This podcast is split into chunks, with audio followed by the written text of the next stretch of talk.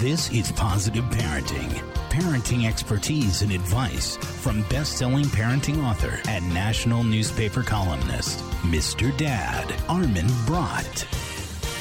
Hello and welcome to Positive Parenting. I'm Armin Brott, the founder of MrDad.com. Our children's first digital footprints are made before they can walk, even before they're born. As parents use fertility apps to aid conception, post ultrasound images, and share their baby's hospital mugshots. Then, in rapid succession, come terabytes of baby pictures stored on the cloud, digital baby monitors with built in artificial intelligence, and real time updates from daycare. When school starts, there are cafeteria cards that catalog food purchases, bus passes that track when kids are on and off the bus, electronic health records in the nurse's office, and a school surveillance system that has eyes everywhere. Unwittingly, parents, teachers, and other trusted adults are compiling digital dossiers for children that could be available to everyone friends, employers, law enforcement, forever. In this part of today's show, we're going to be examining the implications of sharenthood, adults' excessive digital sharing of children's data.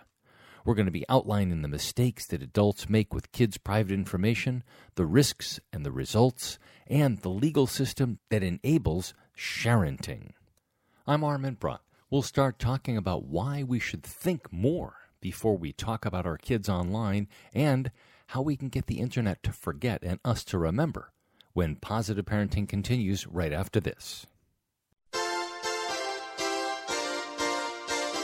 More with Mr. Dad, Armin Brott, after this from the MrDad.com radio network.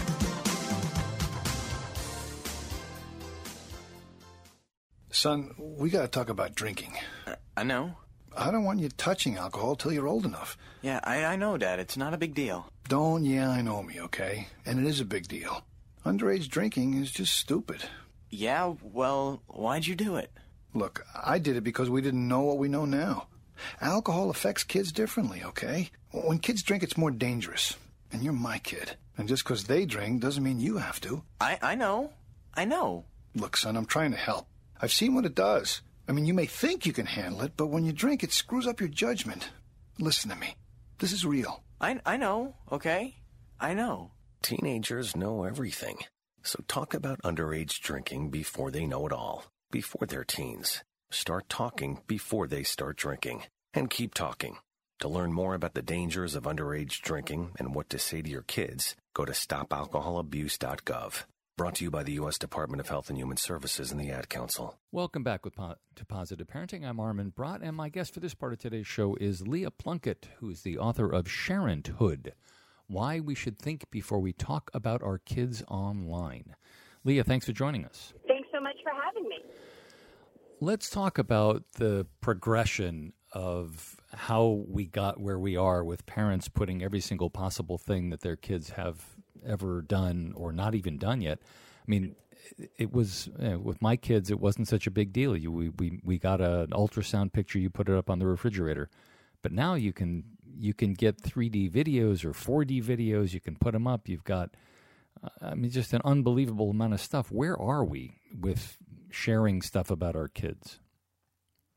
We are in a space where there are really no boundaries between the life that we think privately in our homes, in our doctor's offices, in our schools, and the life that we are broadcasting everywhere, whether it's on social media, so putting that ultrasound picture up on Facebook rather than on your fridge, or even before you might get an ultrasound picture, but you might be using a fertility tracking bracelet or fertility app, and you are putting preconception data about your future children into a digital device and service. And that digital data can be aggregated, analyzed, transmitted, and acted upon both by the company that's receiving it, but also by data brokers and really countless downstream third parties that might use it to discern information or make predictions about your children well into the future. It sounds like what you're talking about is more that you have an objection to the commercialization of the data and the images and stuff like that, as opposed to the potential privacy issue that the kids themselves might raise, might raise about how could you possibly post this about me online without asking my permission? Thank you for differentiating between those. I object to both. I object to the ways in which we are taking our children's private lives, and I do think privacy, broadly speaking, should be understood as a zone for self creation, for exploration, so for making mischief and making mistakes and growing up better for having made them. I object to our taking that away from our kids by documenting almost every aspect of it and sharing it with people in their social network or beyond, as well as sharing it with institutions. In terms of sharing it with institutions, I do focus my objections on the potential for commercialization, but I would also object equally to a government actor or a nonprofit actor getting that data and using it in ways to make predictions or decisions about children's future mm-hmm. opportunities. Let's stay with the privacy aspect for a little bit because I think that's something that I think a lot of us probably who have read the newspapers or who have kids, and I'm, I've got uh, my youngest one's in high school, so I'm still thinking about high school things, but you know, we know that there are that kids have limited privacy rights, that they can't keep anything they want in their locker, that schools have a, a right to to images of kids and things like that. So how how do we decide what rights kids have as opposed to what rights parents have to post whatever they want? We need to do a much better job of that than we do. Currently, kids have essentially no legal rights to privacy that can be asserted against their parents' choices. Of course, if a parent's choice involves privacy violations that were criminal or illegal under a law like abuse and neglect statutes. So you can't abuse or neglect your child, heaven forbid, take pictures of it and put those online and say that the abuse and neglect is okay because you were just creating images to share. That would not work. But we don't have the ability for children of any age up until they attain the age of majority to say to their parents, you can't take this picture of me in my diaper. You can't take this picture of me in my prom dress. You can't tell the world on Twitter that I got a great SAT score or that I got a horrible SAT score. And I don't think we are anywhere close to a legal or regulatory regime that mm-hmm. will address that for us.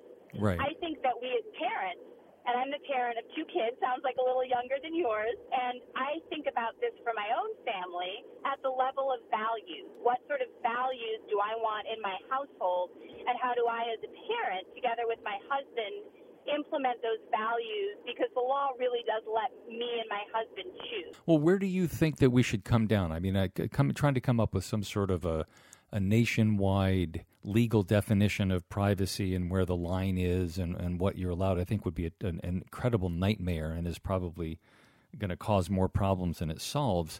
It, it really does sound like it's got to be something that needs to be worked out. But how do you decide when you're talking about images of a child who's too young to make a decision? I would encourage parents to think about four main values the values of play, so setting up private where kids can explore, forgetting, connecting, and respecting.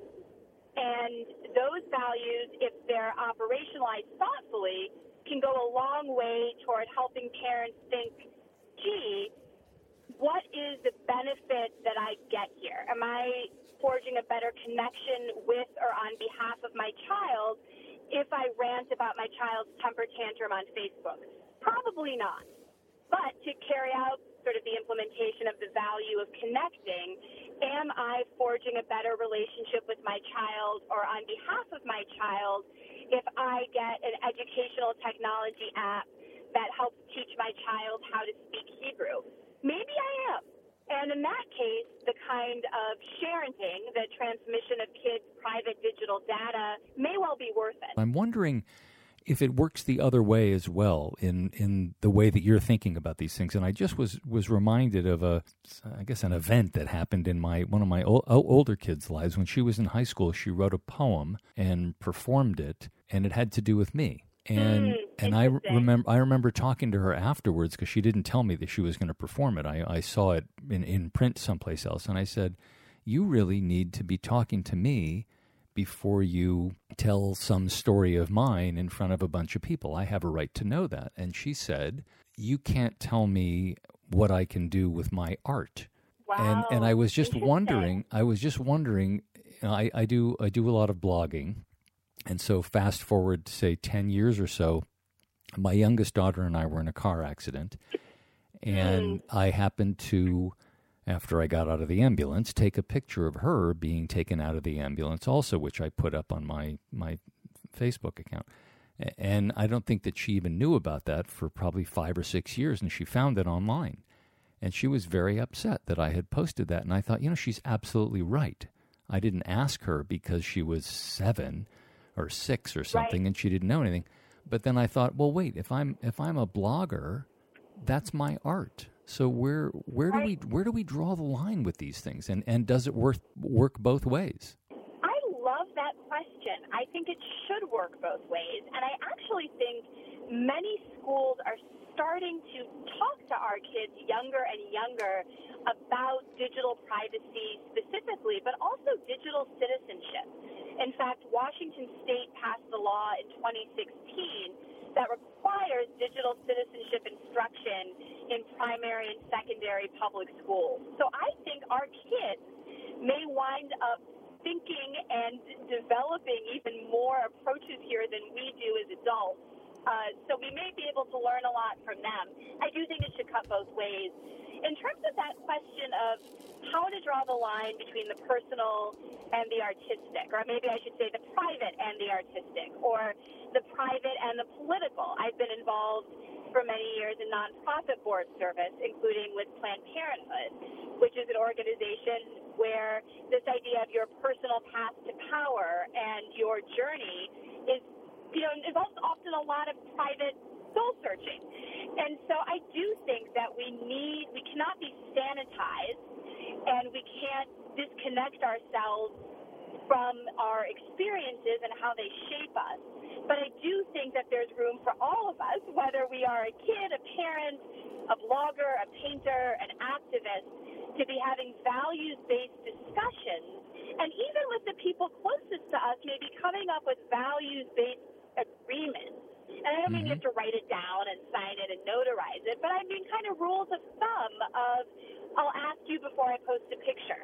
Yeah. Or I will check in with you before I, you know, engage in political speech that talks about our family. I do think that there's a way to have those conversations that is healthy but ultimately generative of art, writing, political discourse, and all those other forms of collective expression. Talking with Leah Plunkett, who's the author of Sharenthood. We're going to take a quick break. When we come back, we'll keep talking to Leah. I'm Armin Brott, and you're listening to Positive Parenting. Your kids are going for a bike ride, you make sure they wear a helmet. They insist on skateboarding, add knee pads and elbow pads too. Swimming in the pool, water wings, goggles, earplugs. If we could pack our kids in bubble wrap, we'd do it. Because we love them and we want to protect them. This is Lisa Edelstein with some very important news. Now there's an easy way to protect your kids three times a day. Choose healthy foods. Research has shown that a vegetarian diet rich in fruits, vegetables, and whole grains can help protect our kids against obesity. It can even help keep them from developing heart disease or cancer when they grow up. My friends at the Cancer Project are just waiting to hear from you so they can send you important information on how to protect your children from the inside out. Just log on to cancerproject.org or call 866 906 WELL. That's 866 906 WELL. This message brought to you by the Cancer Project. Hands can do incredible things. This is the sound of 326 hands playing Mozart. This is the sound of 10,942 hands showing appreciation. 64 hands building a house for the homeless. 142 hands swimming a triathlon. 18 hands winning the big game. And this is the sound of two hands helping to save a life. It's called Hands Only CPR, and it's recommended by the American Heart Association. If an adult suddenly collapses, call 911, then push hard and fast in the center of their chest until help arrives. It's incredibly easy and effective. Hands can do incredible things, but nothing compares to using them to help save a life. Find out more about this latest method of CPR at handsonlycpr.org. A message from the American Heart Association and the Ad Council. Welcome back to Positive Parenting. I'm Armin Brott. If you're just joining us, talking with Leah Plunkett, who's the author of Sharenthood Why We Should Think Before We Talk About Our Kids Online. So, uh, we talked a little bit about the the privacy aspects and the conversations we need to be having with our kids and coming up with something uh, which I, think is going to be, again, as I mentioned earlier, a, a discussion that's going to have to happen on a unique basis in every family because people are going to draw the lines in different places. Would you agree with that? I would agree with that. I think that for every family, having a digital privacy discussion or even a formal digital privacy plan with a few rules of the road is absolutely necessary.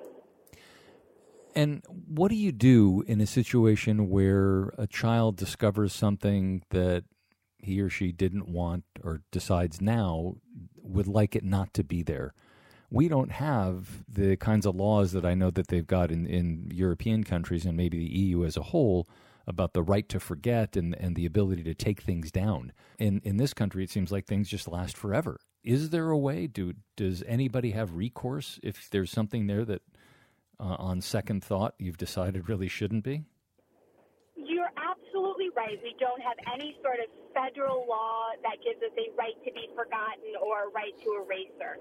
So we are left dealing with a case by case context. And so for anyone who's had something either that they may have consented to or, or not consented to, I think that the first recourse is to go to that platform or that provider and follow their procedures for requesting deletion or correction. Now, depending on the specific context in which the information is shared about a child, there may be additional levels of legal protection. I'm thinking mostly about education. There are federal and state laws that deal with youth privacy in the education context that do give kids, as asserted through their parents if they're under 18, greater protections around accessing data and requesting correction or deletion if it's something that a school system or district has shared. So if it's in an education context, there may be more protection. And I always remind people if there's something out there that you really feel is deeply damaging and you're just not getting anywhere with a particular provider or platform, do not underestimate the power of a good litigator. Even without a comprehensive federal privacy law for youth or a comprehensive federal legal right to be forgotten, a creative and zealous litigator, even sometimes just by writing a letter and using some old fashioned causes of action, can get a company to move, in part because they may not want to deal with the hassle. Okay, so let's switch gears and talk about the the commercialization part. I think, which is something that probably not a lot of people think about, is you're talking about using the images to do, to make predictive decisions about the kinds of products that you should be offered, about maybe where your child might be a likely candidate to go to school, or who knows what else that people could come up with depending on the various algorithms there are out there. And and companies are going to be somewhat less swayed, maybe, uh, by getting a letter from a litigator. How do you how do you regulate, or can you even, what can be done with the images and the data you post? This is an area where I think we do need a comprehensive new federal youth digital privacy law that directly regulates tech companies and limits their ability to extract, use, share, and take other actions with private information they get about children.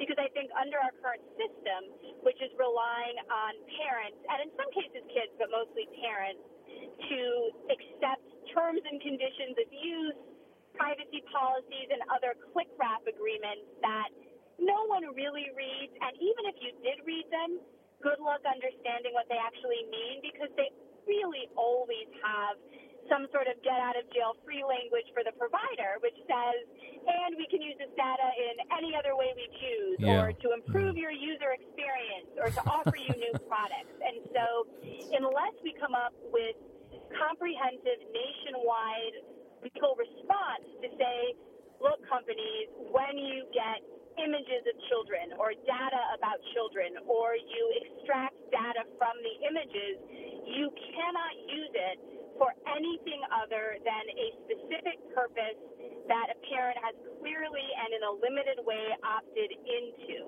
For instance, mm. what comes to mind for me is the big article in the New York Times just about a week ago that talked about how images from social media of kids have been used to power facial recognition software, so surveillance technology.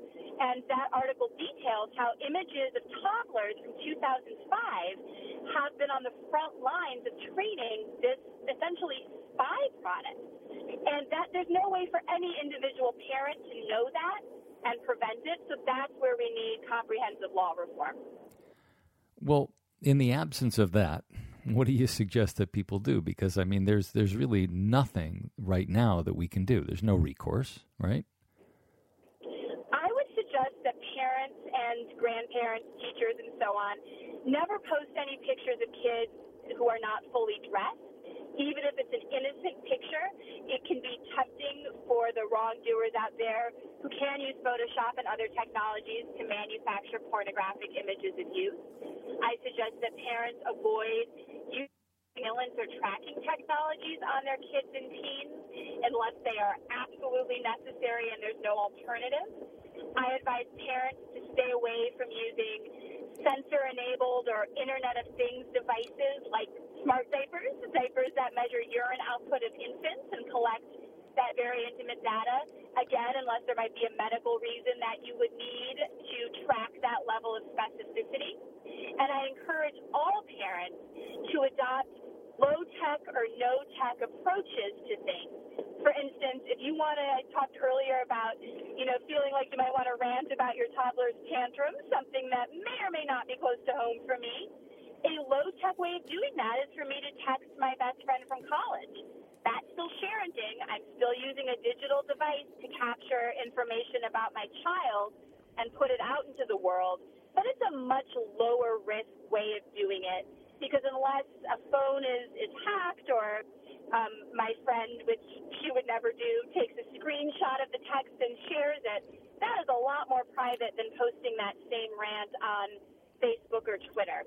So those are some things that parents can do in the course of daily life that really should not limit their opportunities too much, but could make some nice protective difference for their kids.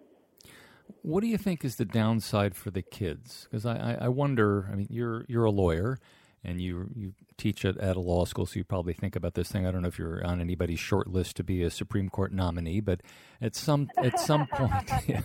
at, at, some point, so. some of our kids, the, the listeners of some of the uh, people who are, the kids of the listeners right now, uh, you know, they may be. And somebody could, I could imagine this t- 10, 15 years from now, somebody dragging through and saying, look, your parents posted this picture about you when you were two years old, and we don't want to have you on the Supreme Court. I mean, it's the, the, the ramifications seem just unimaginable. I mean, literally unimaginable that we just cannot imagine them one of the things that the New York Times said in that facial recognition piece I just mentioned, they said somewhat rhetorically, who would have predicted, and I'm paraphrasing here slightly, but who would have predicted a decade and a half ago that images of toddlers would be used to train surveillance technology? The answer is at that point, really no one was. The answer for now is we should all expect that information about our kids is being used and will be used in ways that we cannot anticipate or control that can have real implications for their futures, like the potential Supreme Court nominee who gets sideswiped by something that a parent shared, or that same nominee who maybe even, heaven forbid, gets rejected from law school before they can even become a potential Supreme Court nominee because some sort of predictive algorithm aggregated data about them and decided they would not be a good candidate for law school. And we're not quite to that latter scenario yet, but we're not that far away. So this is a perfect time for all of us to be taking stock yeah. limiting what we can in terms of the sharenting in our own life so that our kids are not overexposed, and also working as much as possible toward collective solution spaces. Leah Plunkett's the author of Sharenthood Why We Should Think Before We Talk About Our Kids Online. Leah, thank you very much. It was great to have you. It was wonderful to be here. Salagadoola, metricaboola, bibbidi bobbidi you must be your fairy godmother. yes. It doesn't take a fairy godmother to tell you that the right fit means everything. Good heavens, child. You can't go in that. Children under four foot nine need to be in a booster seat because they aren't ready for adult safety belts alone. Many parents miss the important step of booster seats. Maybe you better explain things to him. Booster seats raise your child up so that a safety belt designed for adults will fit and protect them properly. Oh. That does make a difference. Remember that four foot nine is the magic number, and get your little pumpkin there safely in a booster seat. Hop in, my dear. Oh, thank you. And like Cinderella, you can live happily ever after. It's like a dream. A wonderful dream come true. For more information, visit boosterseat.gov. This has been a message from the U.S. Department of Transportation and the Ad Council. Hey there, welcome back to Positive Parenting. I'm Armin Brott, and it's time for an Ask Mr. Dad segment, this one on one of my favorite topics reading with kids. Dear Mr. Dad, my 10 year old son is quite smart and perfectly capable of reading, but it's always been a challenge for him. And unfortunately, his teachers aren't doing very much to help the situation other than send home notes and report cards saying that he's reading below his grade level. My wife and I both read a lot, and we've tried encouraging him in all sorts of ways, but nothing seems to work. How can we help our son become a better and more frequent reader? It's sometimes hard for those of us who love books to understand that reading doesn't come naturally or easily to everyone. But the fact is that a lot of children, even smart ones who have plenty of good role models around, struggle with reading. However, because so many factors, including learning disabilities, not being ready, or simple lack of interest, can cause reading problems, Overcoming them can be sometimes a frustrating process for everyone. That said, here are a few things you can do to help. Read to him and have him read to you. Reading to a 10 year old might sound odd to some people, in part because we have a tendency to associate bedtime stories with little kids. But novels, movies, and plays are stories too, and humans have been telling stories around campfires for thousands of years. So I suggest that you grab one of the books you loved when you were your son's age and read it to him, or take turns reading it to each other. If he stumbles, be patient and don't judge. Make reading a regular part of the nighttime routine, even if you need to extend his bedtime by 20 minutes or so. Just make sure you pick something that will hold your son's and your attention. Don't be pushy. It's natural to want to share the books we love with others, but just because you're a mystery fan, a steampunk aficionado, or read only history and other nonfiction doesn't mean your son will be remotely interested in any of those things. In fact, if you've been pushing your tastes on your son, you may have inadvertently contributed to his reading problems instead of helping resolve them. Don't be a snob. Most kids love movies. Did your son like The Fault in Our Stars or Maze Runner? How about Hugo, Ready Player One? Or Miss Peregrine's Home for Peculiar Children, or Ender's Game. And let's not forget about series such as Harry Potter, The Hunger Games, and Percy Jackson. All are based on books. Starting with something your son is already interested in could help draw him into reading. And don't rule out graphic novels. If your goal is to get your son interested in reading and improve his skills, what he's reading is less important than how much time he spends doing it. Get his vision checked. A lot of kids have trouble reading because they can't make out what's on the page. Vision problems can make reading not only a chore, but also a physically painful experience. The answer could be as simple as getting glasses, or, if he already wears them, getting a new prescription. Celebrate small steps. Kids who have trouble reading often feel that there's something wrong with them. Getting made fun of and being called names by their peers only makes things worse. The natural reaction is to avoid reading. So Work with your son to come up with manageable goals. Say, finish a 200 page book in a month. And make a big deal every time he accomplishes one of those goals. With time, gradually make the goals more challenging. Thanks for listening to Positive Parenting. You can get more information on today's show and what we're working on in the weeks ahead at MrDad.com. While you're there, visit the MrDad.com gift shop with everything you need to help you become the dad or mom you want to be. Positive Parenting is a production of the MrDad.com radio network. Now, go be a great parent.